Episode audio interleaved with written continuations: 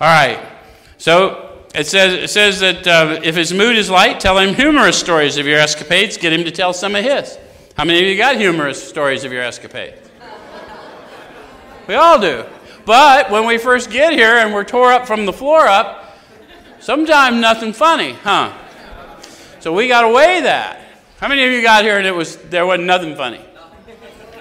Nothing funny to me when I got here. But now, looking back, laughing at that silly guy that I was, it's kind of a trip. Okay. All right. So get him to tell some of his. When he sees you know all about the drinking game, commence to describe yourself as an alcoholic.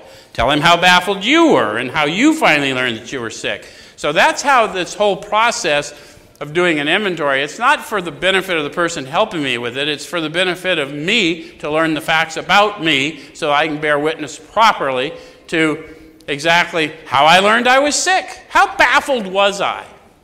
How many of you didn't like the idea of an allergy? It, made, it was silly. You heard people in meetings go, I drink and I break out in handcuffs.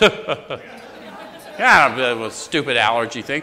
But when someone probably pointed out to you that you were just having an abnormal reaction and you really did have that going on, therefore you're off the hook, at least for your response, because it's a physical ailment that's going to require either a healing or an abstinence, one of the two.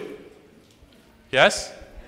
But the mental obsession that won't allow you to stop doing that which you know is harmful is going to require a redirection that is beyond your human control. Yes?